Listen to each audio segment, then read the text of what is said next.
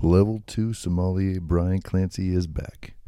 He takes the buzzers on another trip around the globe, sharing his knowledge and passion about the wonderful and ever-fascinating world of red wine on this episode of $5 Buzz.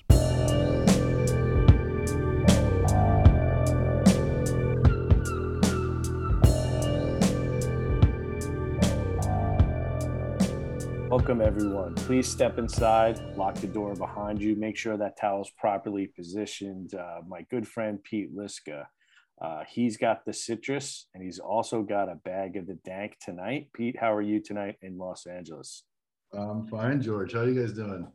Good. I hope you're thirsty, because tonight, Roger, and we were sad that we missed you the first time, but we have the second wine episode. This is going to be a red wine episode, Roger. Are you ready to participate this time? Well, I'm actually very excited because I fucking hate white wine anyway. So now I'm all about it, brother. Good.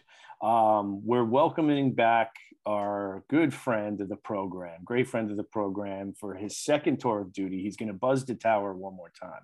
Brian Clancy in Hawaii. Aloha. How are you, sir? Aloha to all the buzzards. Super stoked to be back on the airwaves with you guys. Thanks so much for having me back.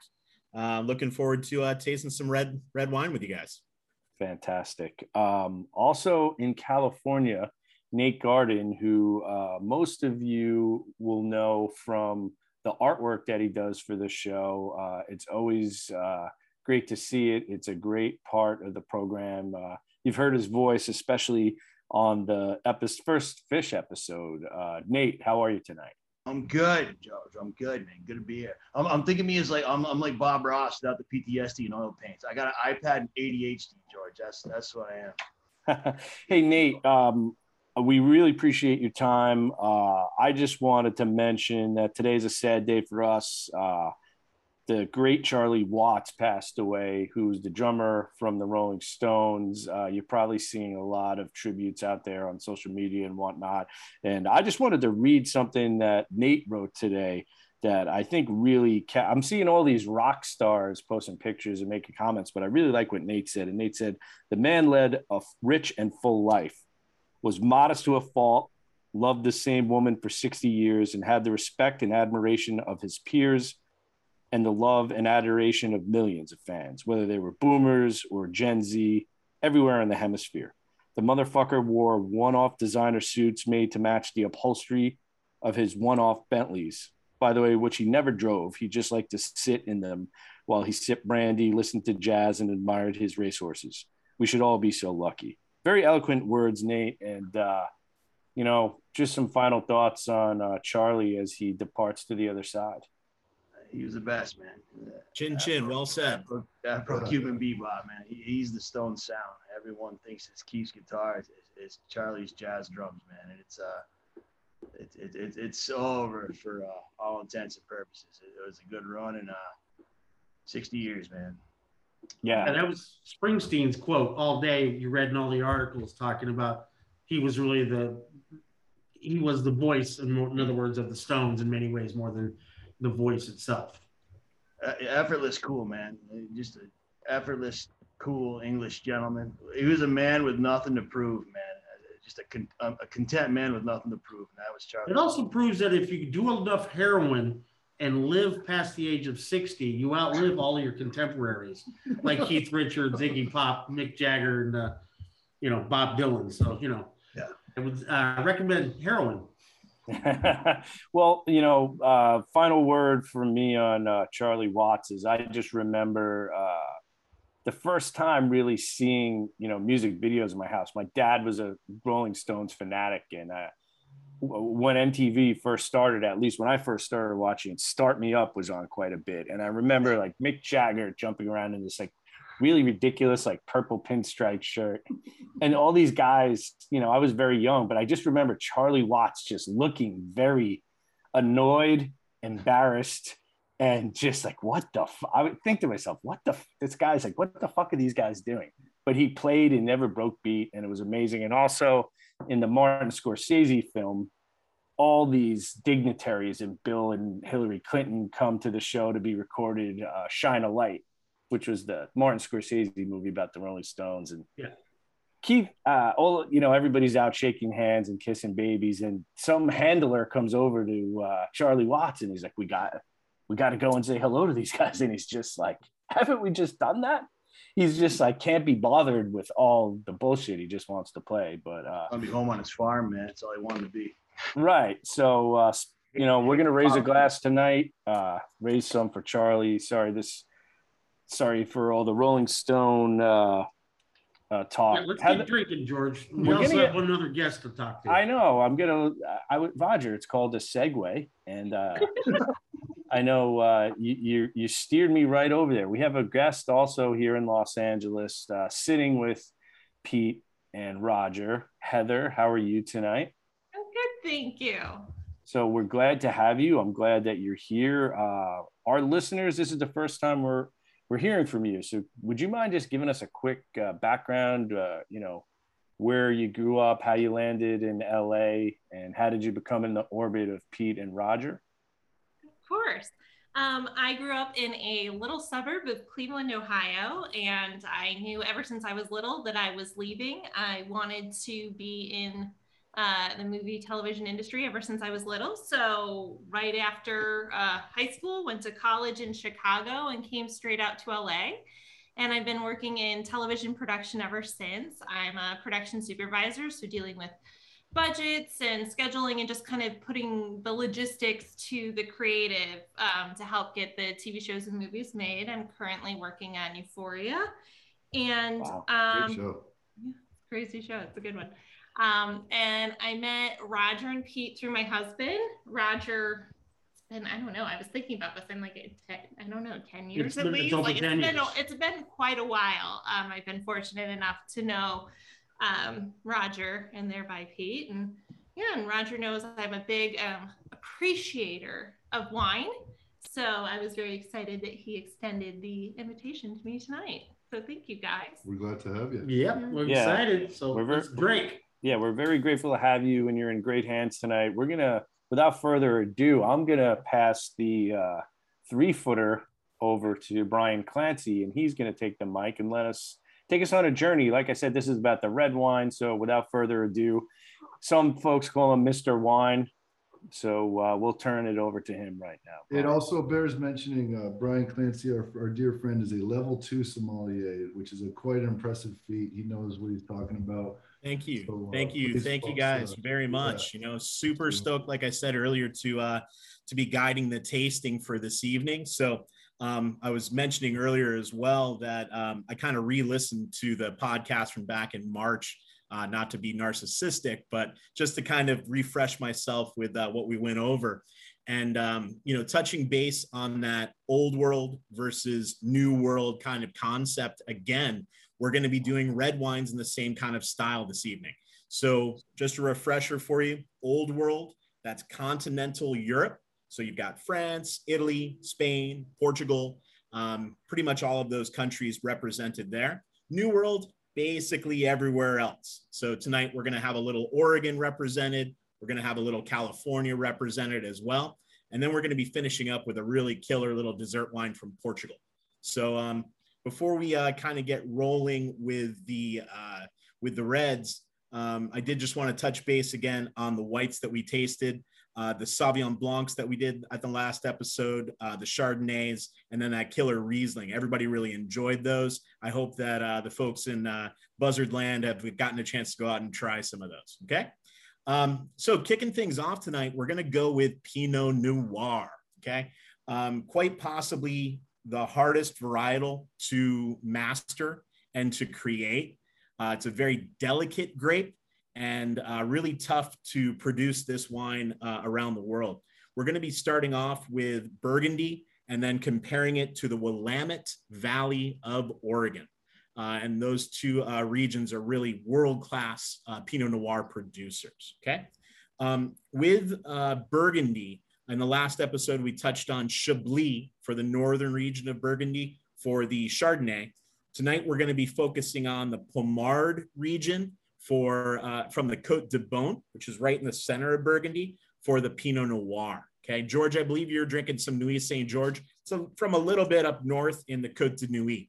So basically on a map, you've got Chablis, you've got Côte de Nuits, you've got Côte de Beaune a little south from there, Côte de Chalonnais, and then Mâcon. So that's kind of how Burgundy rolls. It's very, very skinny area, very, very long area. So it has 44 villages total, Chardonnay and Pinot Noir being the two grapes, okay? So let's go ahead and pour the red Burgundy into our glasses now, if you haven't already, kind of get that breathing a bit.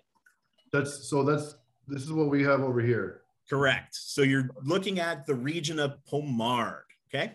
And good point, Pete. With this tasting, it's less about the individual bottles and more about the concept of the regions, okay? Let's go ahead and set that out there as well. So we don't really need to dive into the individual producers, more about the spirit of the area and the style of the wines that come from there. It'll make it a lot easier for everybody to be able to go out and get some wines and enjoy them from the regions, yeah? Cool. So you guys are pouring a little Pommard. I have some Pommard in the glass as well.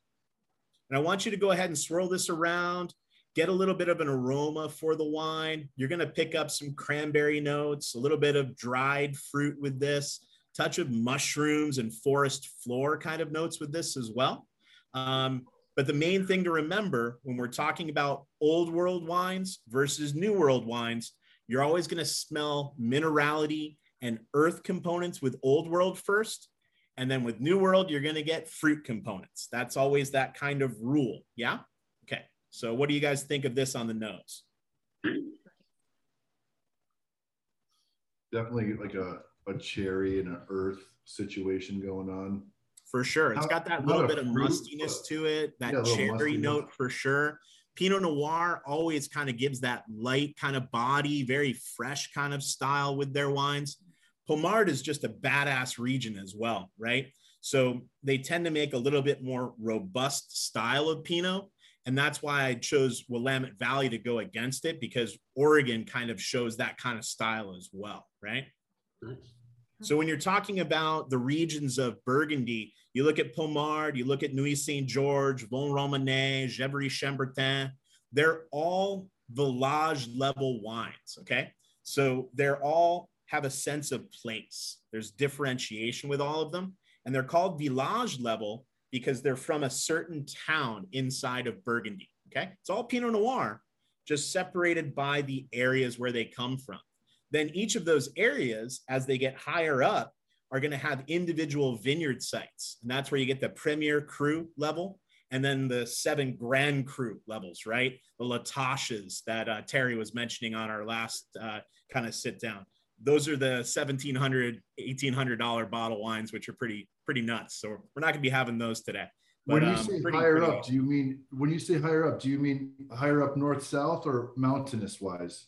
More along the hillside, Pete. When you're talking about a Côte de Chalonnais or a Côte de Nuits or Côte de Beaune, it's a hillside. So the bottom of the hill is kind of the base level. The center cut, the tenderloin of it, is the best grapes.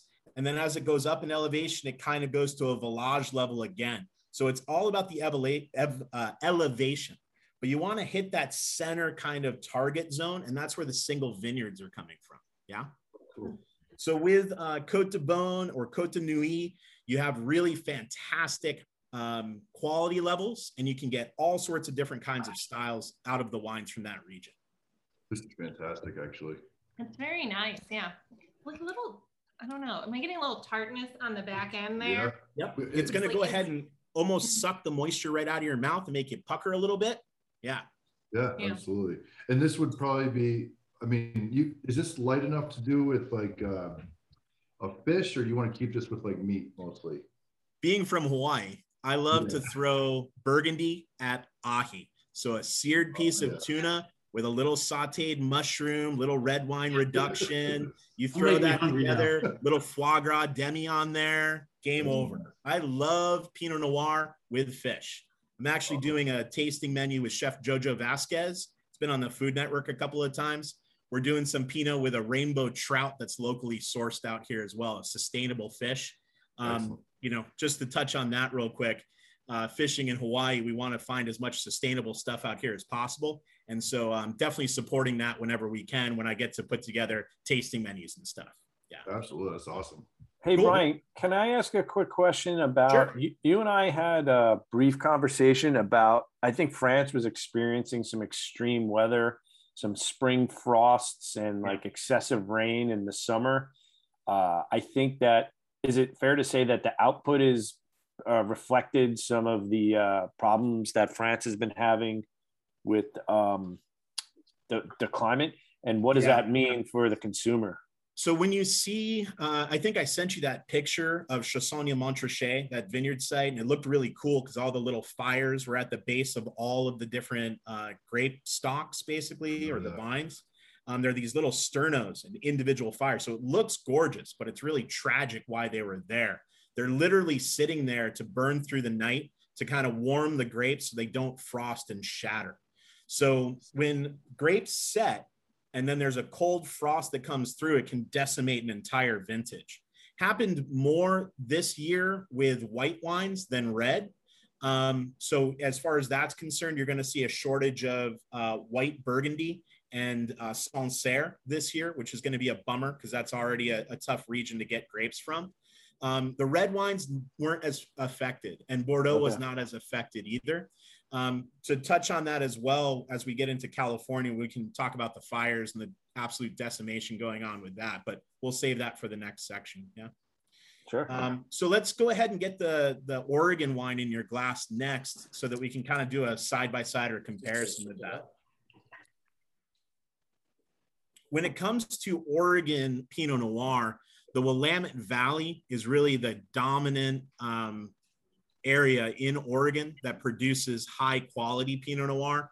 And they often use the term Burgundian. I personally don't like that term, but it's very much kind of widely used in describing Pinot Noir from the region, because it kind of is a kissing cousin to the French style, right?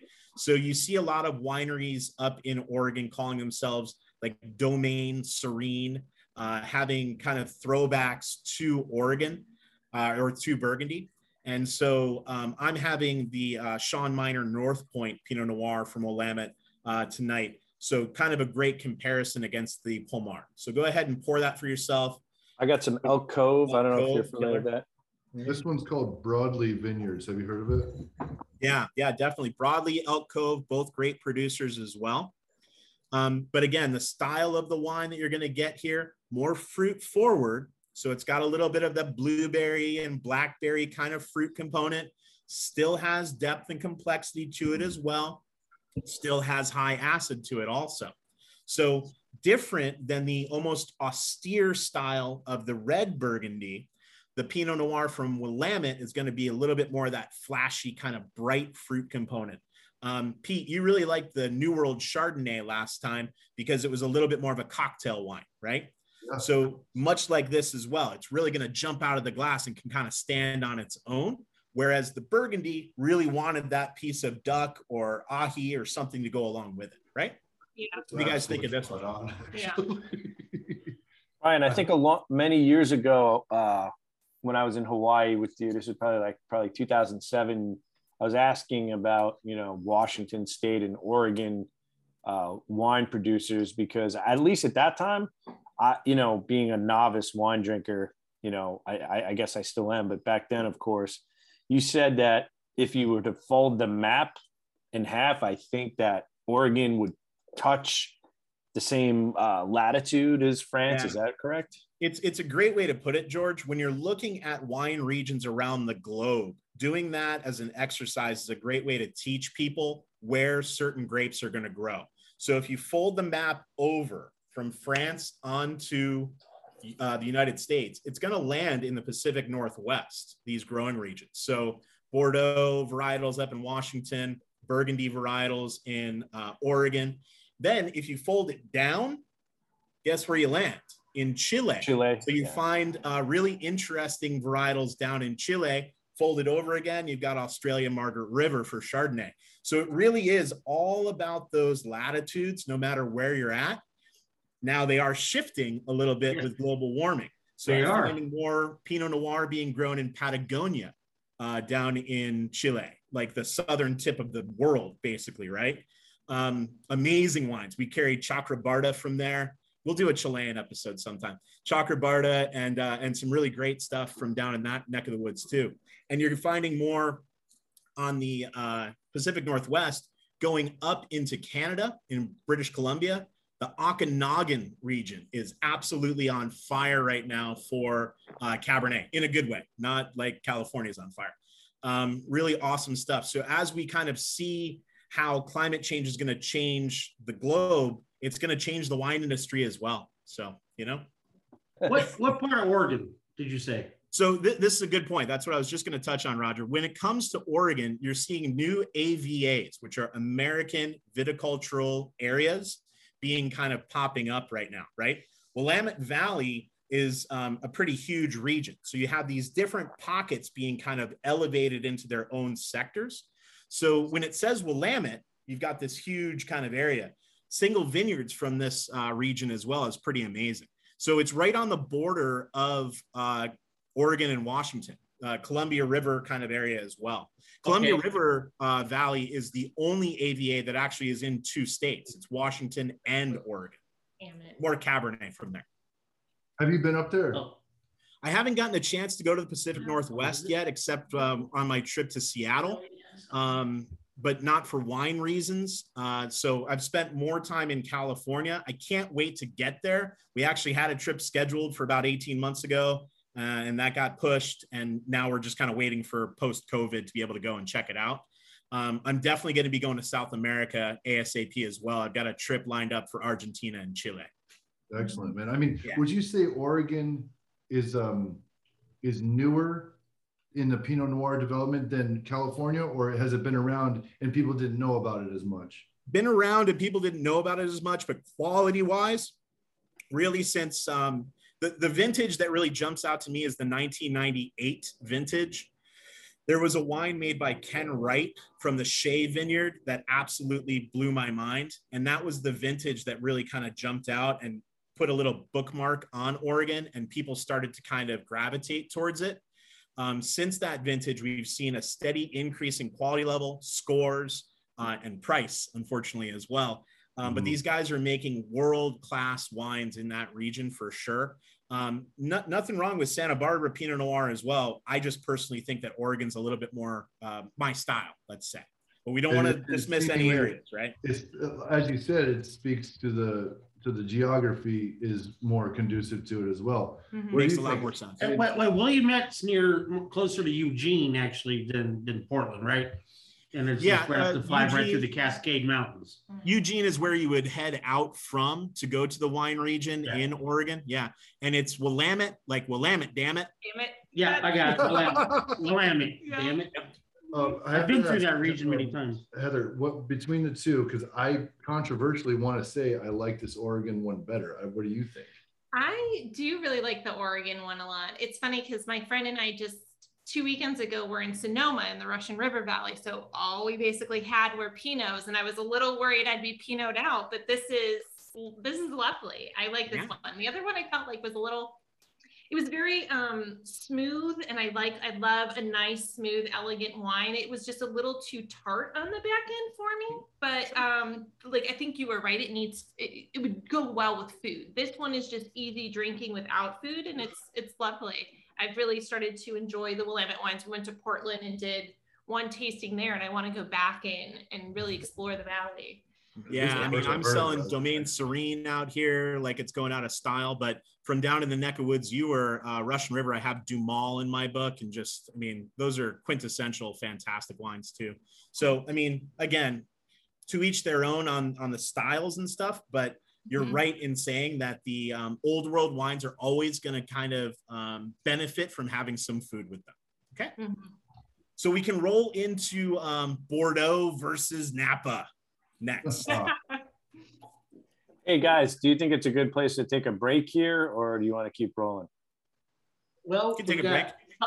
We got five. Well, yeah, we got 3 wines on the back end, 2 wines in the front and the intro. So fuck yeah. Hey, we have a quick favor to ask. We want to get the word out, and the way to help is for you to subscribe to us on either Apple or Spotify. And it would be really huge if you give us a rating and a review. Much love. All right, guys, we're back on $5 Buzz with Brian Clancy, our level 2 sommelier out of Hawaii. Before we get continuing on our little journey here, I want to give a little shout out to a place called K&L Wines, a guy named Jacques down there in the one in Hollywood. If you're in Los Angeles, he, you know, Clancy sent me the guidelines for this little tasting, and the guy was very informative, and I'm very excited to try this next one. It's a Margaux Bordeaux. Do I have that right, Brian? Yeah, you do. So just a quick note on K&L. I've been following what K&L Wine Merchants has done since I was back at Mr. Wine. It's been a good 18 years at this point, probably, following what they do. K&L Wine Merchants, they're world class. They have specific sommeliers and people that work at their store for each region of the world.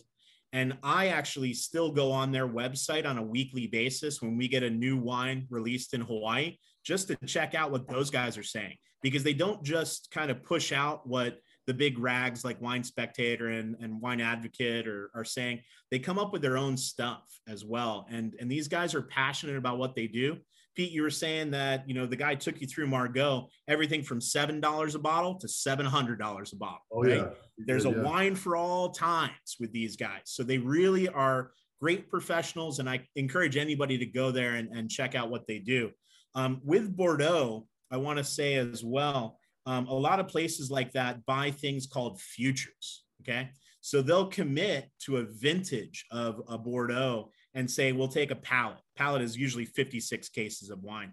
And they won't get the delivery for like 3 years, but they've been doing that consecutively every vintage. So it's one of those days where that pallet shows up and these guys are like kids in a candy store. And they're like, oh cool, the 18 showed up. Let's go ahead and get people tasting them. Or the 2010 vintage, like you're drinking, Pete, is pretty awesome, okay? So that's good on K&L. We'll move into the tasting now. Talking about Bordeaux in general, I mean, we could spend 5 hours just kind of going over the regions. I'm not going to bore you to death with that stuff. Let's just hit the hallmarks, right? Bordeaux is basically divided into 3 areas. You have the left bank, you have the right bank, and you have the entre deux mers kind of in-between region on the base, right? So it's all geographical. The Gironde River comes down north to south and splits into 2 kind of subsidiaries, the Dordogne and the Garonne. So on the left bank, you have these regions, the Médoc, Pouillac, Saint-Julien, and Margaux, okay? Those are Cabernet-dominated regions. Then on the right bank, you have Saint-Emilion and Pommard. Those are Merlot-dominated regions. When you're thinking about Bordeaux in general, you're going to be led by 3 grapes, Cabernet Sauvignon, Cabernet Franc, and Merlot. The 2 other grapes are going to be Malbec and Petit Verdot. So those 5 grapes pretty much go into every bottle of Bordeaux, just in different percentages, okay? So the left bank, which we're focusing on today with Margaux, Cabernet dominated, okay? So you're going to find them usually in the 70-ish% range, but has Merlot, Cab Franc, a little bit of Malbec, a little bit of Petit Verdot kicking around in there as well, okay? So that's the region the reason that I wanted to show Margaux versus Napa. That's because Napa is known for Cabernet, right? So those 2 kind of grapes dancing around each other. So good rule of thumb with Bordeaux, when you're getting it, it should be something that is a little bit regional specific, like Margaux or Pouillac or Saint-Estèphe. Once you get to that level, you're looking at a high quality wine, okay? And they can range. Some of them are going to be in that 25-ish range. Some of them are going to get up into the 50s and then upwards from there, right? And they're always going to have that kind of style of grittiness and graveliness on the nose. if you remember back to second grade when you were sharpening a pencil, it's going to have that graphite kind of smell that's going to jump out. That's how you can always tell that you're drinking Bordeaux. It's a hallmark whenever I do a blind tasting. If I smell pencil shavings, I know exactly where I'm at. So go ahead and give this one a swirl, see what you think. Give it a try. It's a little like blue cheese. It's fucking A, this goddamn. It's very bold. So, and like, I mean, quick side note here. The guys in LA over here, Pete went out and got a 2010 vintage. So you got 11 years of bottle age on that bad boy. And 2010 was one of the greatest vintages in the past 50 years in Bordeaux as well. So you really picked a winner there. This motherfucker just smelling it already. Oh, man. Like an explosion in your fucking nose. Like the glass is this far away. Like it's not even up to your nose and you can smell how strong it is. It's just. Absolutely. Oh my God. What I noticed. We're finishing this motherfucker. Yeah, there you go. But what I noticed is that this, as you do smell it, as you twirl it, and as you smell it, and it goes in, you're actually tasting it in a weird way. You feel it, like back in here, I don't know what that's called, but you're feeling like that sensation, or I don't know what that is. Yeah, it's the olfactory kind of zone. It really kind of makes you salivate. It wants that little piece of steak or something to go along with it too. It's a perfectly well-balanced wine. Like a steak right now. Yeah, George, what do you think of yours?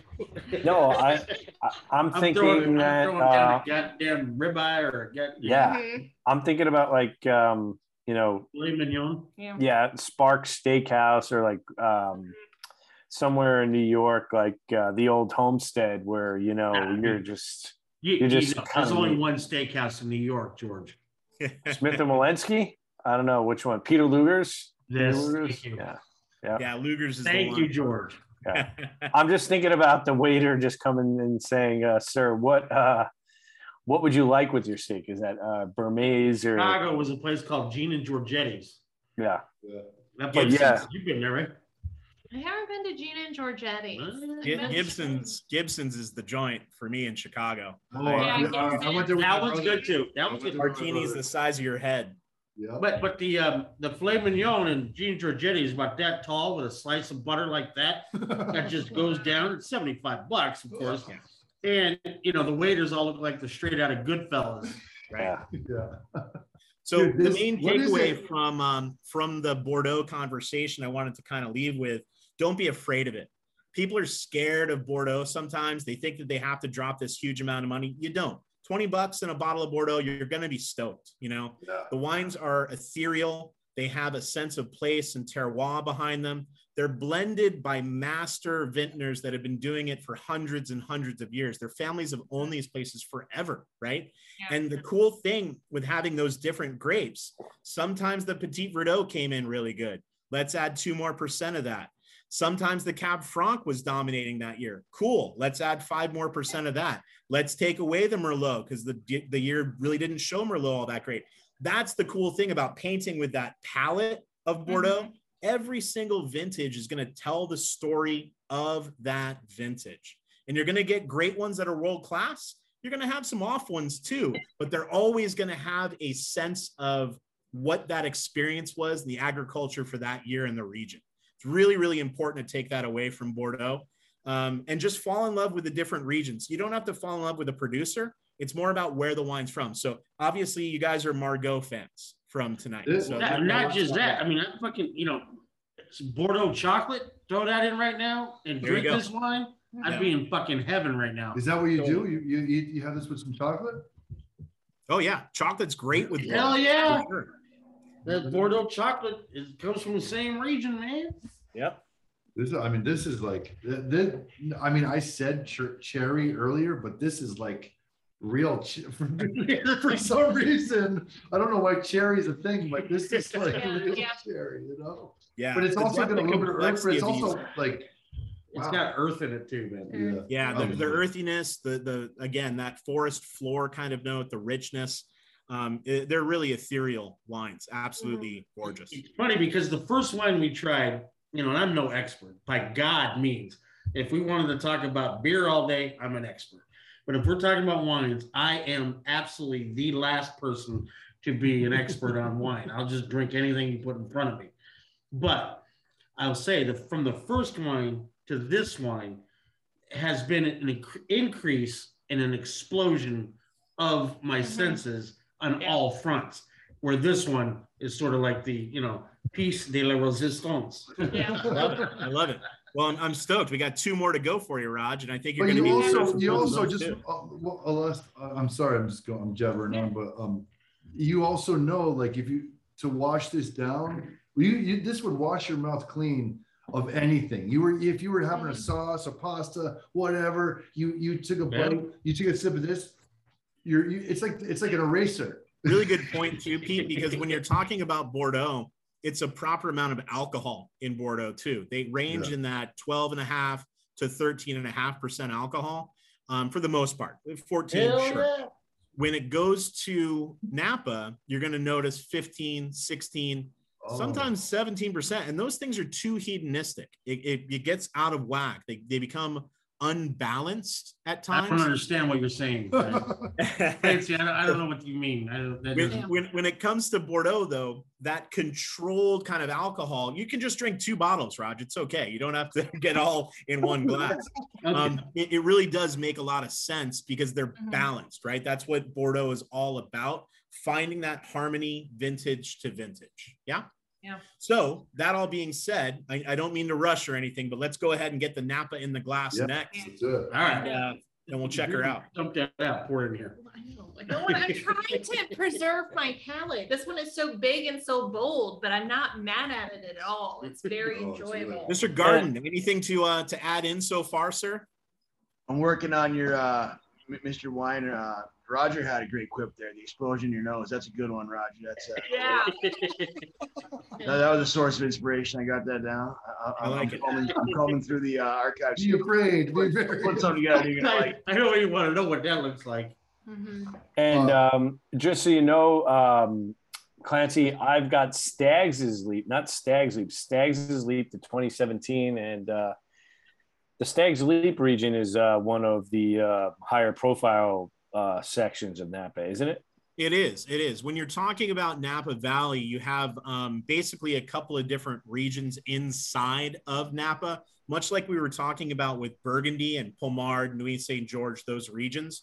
Inside of Napa, you have places like Stag's Leap, which is a region. It's not a winery, although there are 2 wineries named Stag's Leap as well. It's very confusing. Right. Then you have like Howell Mountain, you have Diamond Mountain, you have all of these different little areas and pockets throughout Napa, which is a very small region for the most part, but it has all these different microclimates, right?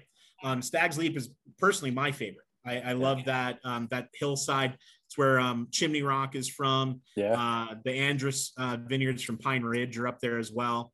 Clos Duval has the Hirondelle vineyard site up there. Really amazing juice comes out of that neck of the woods. What's the winery that I went to? Because I location scouted to make a horror film in Napa. Because if you didn't know one thing about Napa, there is an urban legend about a character called a Rebob, which is a mechanical flying monkey. Oh. Or gorilla with wings. It has wings, kind of like the ones in Wizard of Oz. In fact, the high school changed their name from the Napa Valley Indians, wonder why they changed their name, to Napa Valley Rebobs, which is a blue gorilla with wings. There was a winery where we checked out, we were going to shoot in there, and it was inside a cave, side of a mountain. Big doors open up. I can't remember the... Jarvis. That's what it is. Where it's like had all these weird fucking rooms everywhere. And so Jarvis is amazing. They actually have that vaulted kind of operatic room with a piano up on a balcony. And they did a masquerade ball every single year at Jarvis. It's one of the most eyes wide shutty wineries out there. That's why we wanted it. So, it was creepy. Cool side note, I'm buddies with the winemaker and the owners of that winery. We spent some time up there, and Ted Henry was the winemaker for years there. He's since moved on and gone into a different winery. But Jarvis is trippy, man. And they have their own lake on property Yeah. So they're 100% sustainable on their irrigation, and they don't, they dry farm for the most part, but when they need a little bit of water, they have it on property. They're 100% solar for all of their energy on property. And because of the fact that they're in a cave like that, all of the temperature is controlled by nature. It's such a cool place. If anybody goes to Napa, I highly, highly, highly recommend checking out Jarvis. They are awesome people. Well, it's actually me, her husband and I got to actually, because he was going to DP it. We walked through and we got the, we didn't get a tour. We got like a private walkthrough. Yep. And I tell you, it was cool. It was, the place was creepy as fuck. Total eyes very Phantom of an opera. Nailed it right on the head. And they showed us where those masks, where the balls go. Yeah. No, there was. I'll tell you what. If you ever find yourself out, the next time you find yourself in Napa, definitely don't go there without talking to Brian, because Brian, when I went out there for my parents' anniversary, I think it was their 40th anniversary, I said, we're going out to Napa because that's where their honeymoon was in San Francisco, 1974. And I called you and you sent me up to Howell Mountain, which you just mentioned. So there's vineyards and places that the average person wouldn't know without seeking out your knowledge. So for all the listeners, like Continuum and checking out Pritchard Hill with Tim and Davi, they're special times out there. So yes, please hit me up for any kind of recommendations. I'd love to. What's the best way to get you, Brian? On Twitter, right? Yeah, is that the only place that you reside? What do they call that? DM me? Is that, what the kids are doing these days? Direct message. That would be a direct message. That would be, Okay, so let's move into Napa next, guys. I've got Chateau Montelena, which is a near and dear winery to my heart. It is from the Calistoga region in Napa Valley. Drinks very much like Bordeaux because it's a little cooler region, a little lower in alcohol. But when it comes to Napa in general, what you're always looking for is that beautiful Cabernet, usually coming from elevation. So from St. Helena up, you're looking for a little bit of elevation. The valley floor stuff tends to be a little bit higher in alcohol. When you get up on the mountainsides in Napa, it really is just absolutely fantastic and gorgeous. And Cabernet is such a beautiful grape in this region. It just, it's the perfect spot for it. The sunshine that the area gets, the length of the growing season, and it's just the perfect spot. So when you're comparing what we just had in Bordeaux with the Cabernet dominant Margaux region, and then looking at Napa, they're going to be two sides of the same coin in a lot of ways. The Napa wine is going to be more fruit forward. Again, when you smell the wine, it's going to smell like fruit. It's going to smell like vanilla, because that's that New American oak on there, or the French oak on there. It's going to have a little bit of that kind of concentration to it. And it's just going to kind of float all the way to the back of the palate, very, very kind of smooth all the way through, or it should be at least. Yeah. No, this one is definitely, it's a little bit less bold. I mean, it's still bold, but it's less bold than the Margaux. Yeah, Margaux, thank you. Yeah. But it's like also a little bit sweeter, and I don't know if it's just because it's a younger grape, whereas the other one was much older, you know, but it's still very nice and smooth, but still like bold in its own way, but not like that one was like, I don't want to say in your face because it makes it feel like it was bad, but it was like it was a good in your face. Does that make sense? It absolutely makes sense. What I think it is like there's like a metal quality rather than a punk quality. New metal. Well, Heather, you made a good point. You used the word sweeter. What you're actually kind of describing is it's more fruity. It's more fruit forward, and that's that New World aspect versus the Bordeaux, which was really more dominated by that rich kind of aspect. And again, you guys are drinking 2010, so I mean, you're not going to hit it with most Napa wines, but that's that kind of concept, right? And that's it's good that you're picking that up. Think about the more fruit forward kind of component with it versus that earthiness and the texture that the Bordeaux gave you, right? Yes, that's a good way to the other one was definitely more earthy. We moved on from the 2010. Yeah, we're on the next one. Yeah. No, versus, oh, versus. Versus, But I'm getting fuzzy already. I like that. one thing, Clancy, it seems to me though that is fair to say maybe is that Cabernet is the grape itself is one of those staples or a sturdy grape, if, you know, or something that you can actually experiment with in multiple places. Right. I mean, it's a great way to put it. It's really a wine's grape. Cabernet Sauvignon is actually a DNA clone of Cabernet Franc and Sauvignon Blanc. So it's not a noble varietal. Wow. Noble grapes are the root of what like Dionysus wines were made from. Cabernet Sauvignon is taking that Cab Franc and Sauvignon Blanc, a white grape, and fusing them together, right? So it's very, very sturdy. It has a very thick skin so that it can handle a lot of sun exposure, but it also has a very fleshy kind of style to it as well. And the leaf structure shields itself quite well. So it grows in a lot of different regions.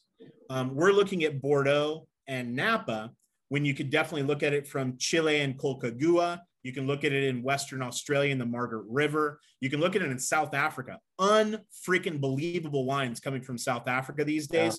Yeah. Highly, highly, highly recommend going and checking out South African Cabernet Sauvignon because you're going to get a killer wine at a great price point. So you're right. It's very sturdy wherever it does grow. Yeah. Does Cabernet Sauvignon get a bad rap? No, I think Cabernet Sauvignon is like the king. When it comes to wines, people are very, very comfortable with it. There's a lot of cheap Cabernet though. You got to watch out whenever it comes to a bottle of wine.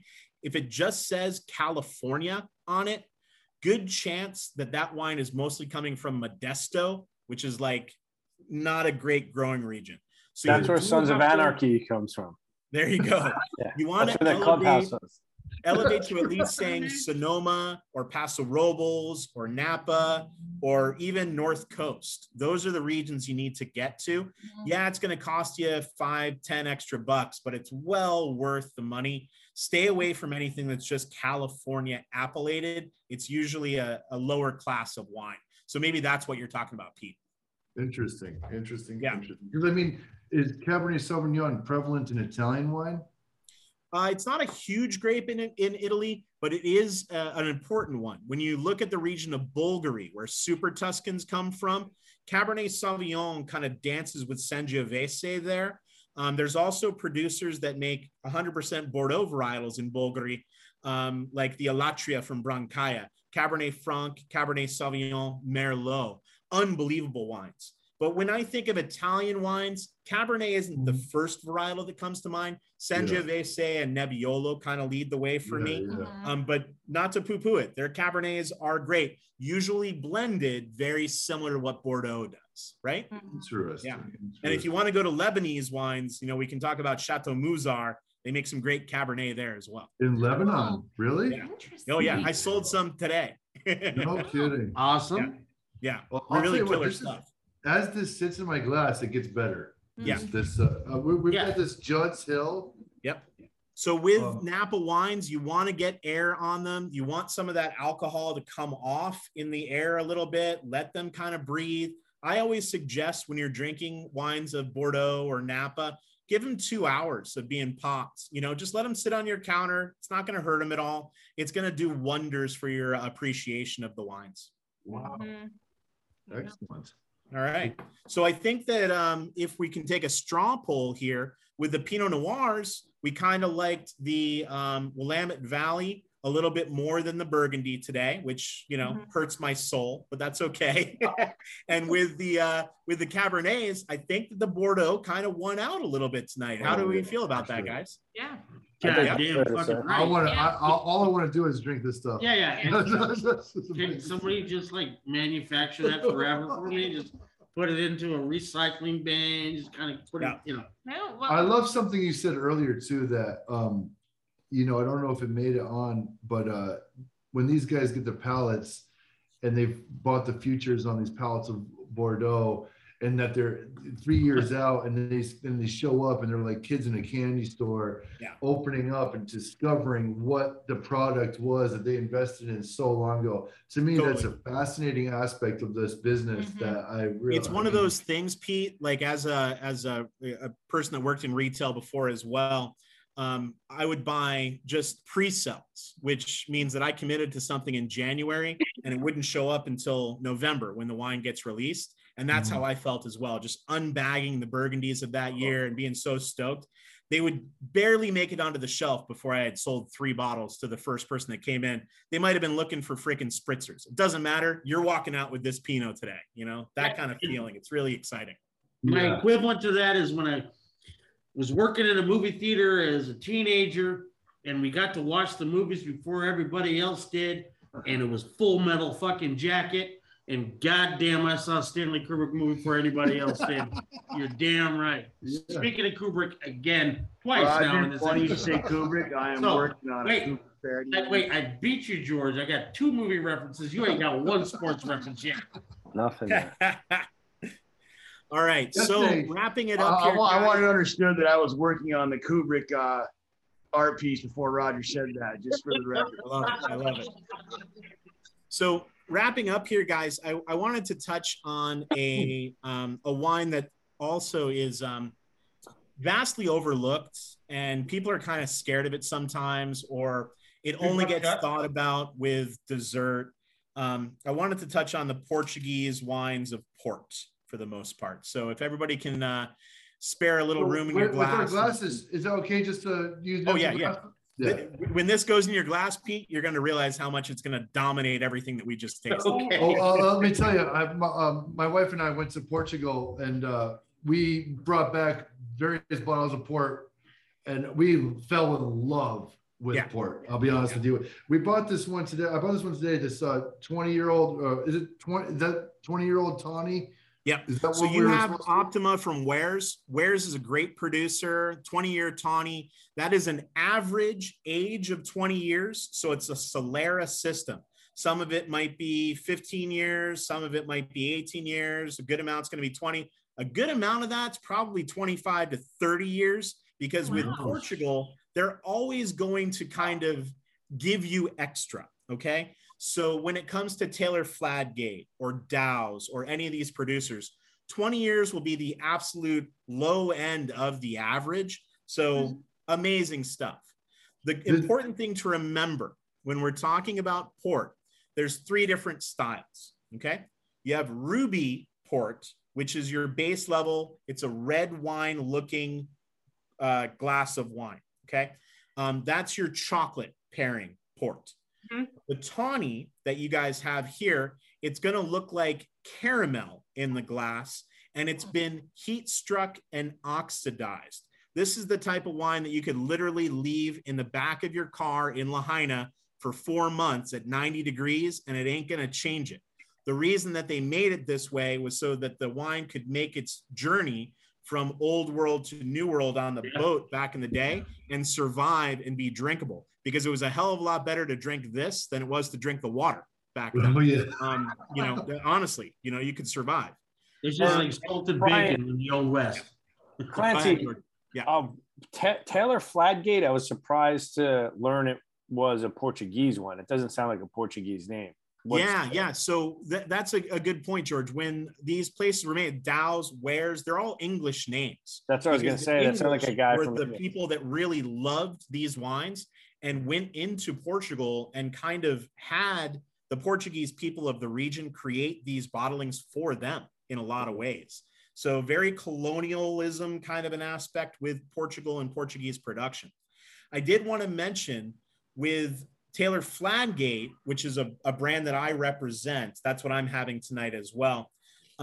These wines are 100% hand-picked. There's not one piece of machinery used on their property at all. They're also 100% foot trodden. So old school Lucy, you know, Lucy, I love Lucy show, stepping on the grapes and literally making the wines this way. There's videos of these guys doing this. It's amazing. If you just go on YouTube, I'll send a link so it can get linked to the show. and you can check it out. It's amazing what these people do. So Clancy, you're telling me I'm drinking feet right now? Yeah, come on. You know, the alcohol is going to kill anything like that. Mm-hmm. But Clancy, Jacques over at K&L told me this Otima was one of his favorite parts. Is that? Oh, no. I'm not dogging it at all. It's fantastic. When you get to a 20-year level, I'm just familiar with Taylor Fladgate, which is why I'm kind of regaling the tale. Wares, Dow, tons of Fonseca, Croft, all of those producers are doing the exact same thing. I'm sure that this house does it this way as well, because when you look at these vineyard sites of Portugal, they are absolutely up a hillside that you have to belay into. Oh my goodness. Kind of like tie yourself into the hillside in order to pick the grapes. No shit. Wow. Are absolutely amazing with their production levels. And during COVID, they still were able to produce their wines in this way, which was just amazing, you know? So getting back to the flavor profile of a tawny, like we have in our glasses today. You're going to notice a caramel, burnt sugar kind of note with it. I've had this before. But it also has a marzipan, kind of almondy, nutty background. So it has a secondary kind of flavor profile, which, like I was saying, the ruby ports are for chocolate. The tawny ports are for caramel desserts, for fruit-based tarts and things like that. It loves marshmallow if you want to go the s'mores route. Really just beautiful stuff. Yeah. I want to eat vanilla ice cream right now. Yeah. Vanilla ice cream with some salted caramel. Yeah. I only have the ruby port. I want to pour it on ice cream right now. This is excellent. What'd you say? I'd only had the ruby ports before with the chocolate, like he said, at the wine tastings I've gone to. This is my first tawny port, but it's amazing. Like, I mean, obviously. Tawny's awesome. Yeah. Is it wrong to say that it kind of, the smell kind of reminds me a little bit of drinking bourbon? Yeah, it definitely has that kind of woodiness to it, George, because you get a lot of that kind of oak exposure in tawnies. Mm-hmm. And they're also heat stressed, okay? So they're oxidized and they're beaten up. So the cool thing with a tawny is you're not going to sit back and drink an entire 750 ml of a tawny. Mm-hmm. Once you open one of these, they're good for 6 to 8 months. So just leave it in the door of your refrigerator. Have a little 2-ounce nip every once in a while. You're going to be a happy camper. It's just the perfect way to finish off an evening, much like a bourbon is as well. But I'll lean towards the tawny. Is the alcohol content higher in a port than a wine? So ports are all fortified wines, Pete. That means that they have to at least be 18% alcohol to be called a port. That's why the tax is a little bit higher on them as well. So they are fortified with a neutral spirit. Okay, it's usually brandy, and you know, from France or from Portugal itself, and it's fortified with that, which kind of stabilizes the wine. Rubies, after being open, will last about 2 weeks. Tawnies, like I said, 6 weeks, no problem. Vintage ports, when you get to those really high-end single vintage wines that are 100 points and $500 a bottle, they are actually kind of like a red wine. You got about 2 or 3 days once you crack one of those bad boys open. So make sure you have the right group of people and you want to really enjoy one of those. So you're throwing down $500 and downing that bottle. There you go. But be confident in going out and grabbing a 10-year, a 20-year, a 30-year, a 40-year tawny and being stoked with it, especially over the holidays, guys. They're right around the corner. I highly, highly, highly recommend just having one, and you'll stoke your friends out. You know, whichever one of your friends is up the latest with you, you get to break the port with me. That's the game that I play at my house. I also noticed they have the presence of mind to sell it in a smaller than 750 bottle. That's very smart. You have 500 mLs, Pete. Sometimes those are better for all of us, right? So that reminds me of a Christmas Eve I spent one time with my good friend Pete Liska. You spent a lot of all night until 6 o'clock the next morning, Christmas morning, as we watched Dick Sage on TV all night.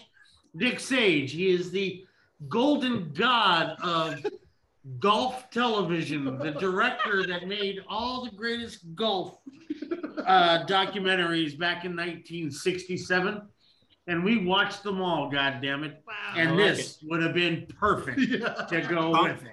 Tawny port and pancakes, baby, can't go wrong. Oh my God, Brian. Yes.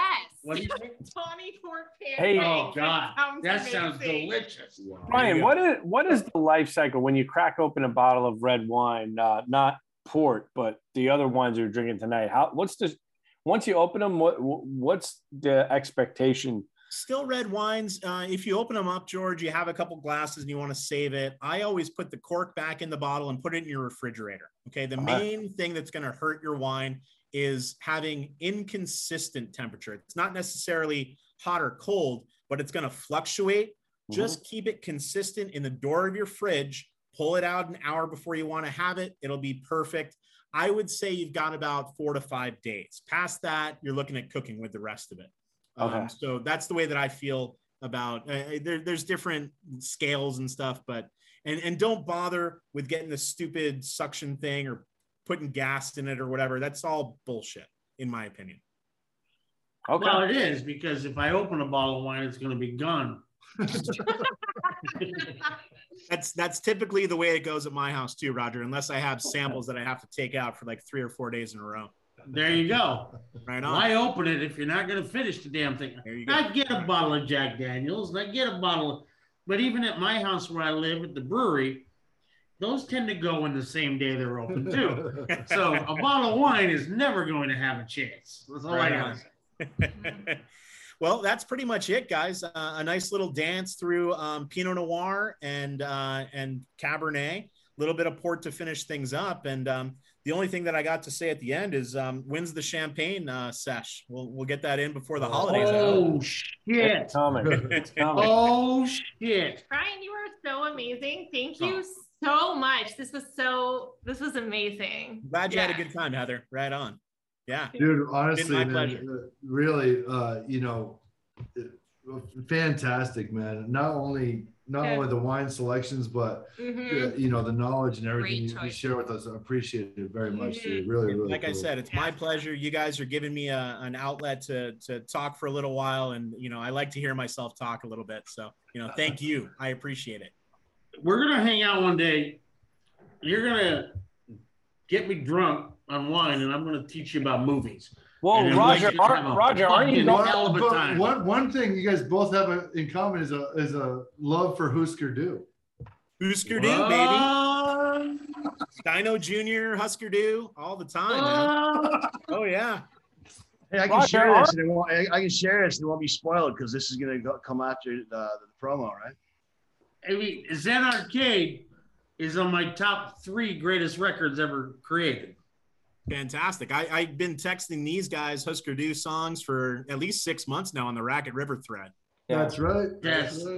Hey, awesome. Roger, sorry, aren't you going to be in Hawaii in the not too distant future? Hawaii just cracked down, and I picked up I'm going to be in the worst place in America. I am actually going to go shoot a movie in fucking Florida, in Sarasota. Oh no. Bradenton. God bless, buddy. Huh? What'd you say? God bless on that one, man. Jeez. Yeah, thanks. I mean, I appreciate it. It's a good film, though, so I'm excited about the... So you're not going to Hawaii anymore? Is that... You're not going to Hawaii? No, not going to Hawaii. What island do you live on? Right now, I live on Maui. I was originally on Maui when I was 20, lived here for 10 years, and then 2 years on the Big Island, 8 years on Oahu, and now Jessica and I moved back here to Maui for the past 3 going on 4 years now. Yeah. Yeah. I was supposed to go to Kona. So, oh yeah. Big Island is awesome. Yeah. Supposed to go to Kona. And then, I just want to say, thank you, brother. I mean, I was excited, very goddamn excited to have met you. Yeah. Thank you so much. I could see that if we hung out, it'd be dangerous. Yeah, no. Well, and Roger would have to, we'd host at our house. Roger would bring you over. We'd go into our wine fridge. You would recommend some bottles. I'd pick them up. I'd love to just listen to you. You got a cradle. Right. That's all I got to say. Yes, yeah. I tend to travel with a cold pack. So, we can always bring some fun stuff to California. I keep saying that Brian should have his own show, and I'm pushing for that. So, you should. Brian, yes. Yes. Yes. 100%. It's one thing to be a level 2 sommelier. And you know but it's also something else to be able to speak. Yes. And, and have a real good speaking, and evoke, you got a lot of enthusiasm, and it's educational, it's fun, but it's, you feel like you're in that class in college, Nate, that you actually wanted to go to, Well, thanks so much. I really appreciate it. Yeah. And you know what else it is, though, is that, I think the joy that we all find as we do episodes and when things happen where someone talks about passionately about what they care about, what they know about, is really when we really find a lot of joy in doing all of this. So you brought that once again to us. So thank you very much. Thanks a lot, guys. And I got to say as well, I've been listening to every episode that you guys have been putting out, and it's just fun as hell. I'm so proud of you guys for busting it all out and working really hard. I know this isn't easy to put together. I mean, tonight was a little easier to have a little, drinking to go along with it, but I look forward to the releases of the Buzzards on a regular basis. So thank you. Yeah, I got a release. I want to close out. Oh shit! Oh Jesus Christ! Oh my God! Well, oh my goodness! Hey guys, Roger's gonna take us to break or take us out of the show. We're so drunk we didn't know what fucking part of the show we're on. George, you got any last remarks? My only last remarks are thank you, Brian. Spill some out for Charlie Watts tonight. Listen to some Rolling Stones, and we are going to do that champagne episode. So I'm really psyched. So love you, Clancy. Love you, Nate, and everybody. Thanks. I'm glad we got to do it again, man. Thank you, Nate. Say one thing. Clancy, man. Good to see you, buddy. Really good to see you, man. My brother. Sweeney Potts, man. Oh my God! Heather's already put her chime in. Pete, you said your thing. Much love and respect to all you guys. Nate, thanks for jumping in. That was fucking awesome, dude. Rest in peace, Charlie Watts. All right, Charlie's my darling. Rip Charlie fucking Watts. Thank you for listening to this edition of $5 Buzz. If you have any ideas, questions, comments, or potential guests, please email us at $5 Buzz. It's FIVEDOLLARBUZZ @gmail.com. And we might get back to you when we feel like it, because we're too busy drinking some fucking fabulous goddamn wine. On the flip side, also hit that like button on your goddamn YouTube, motherfucker, because you want to hear more of this shit. Love you. Peace out. Good night.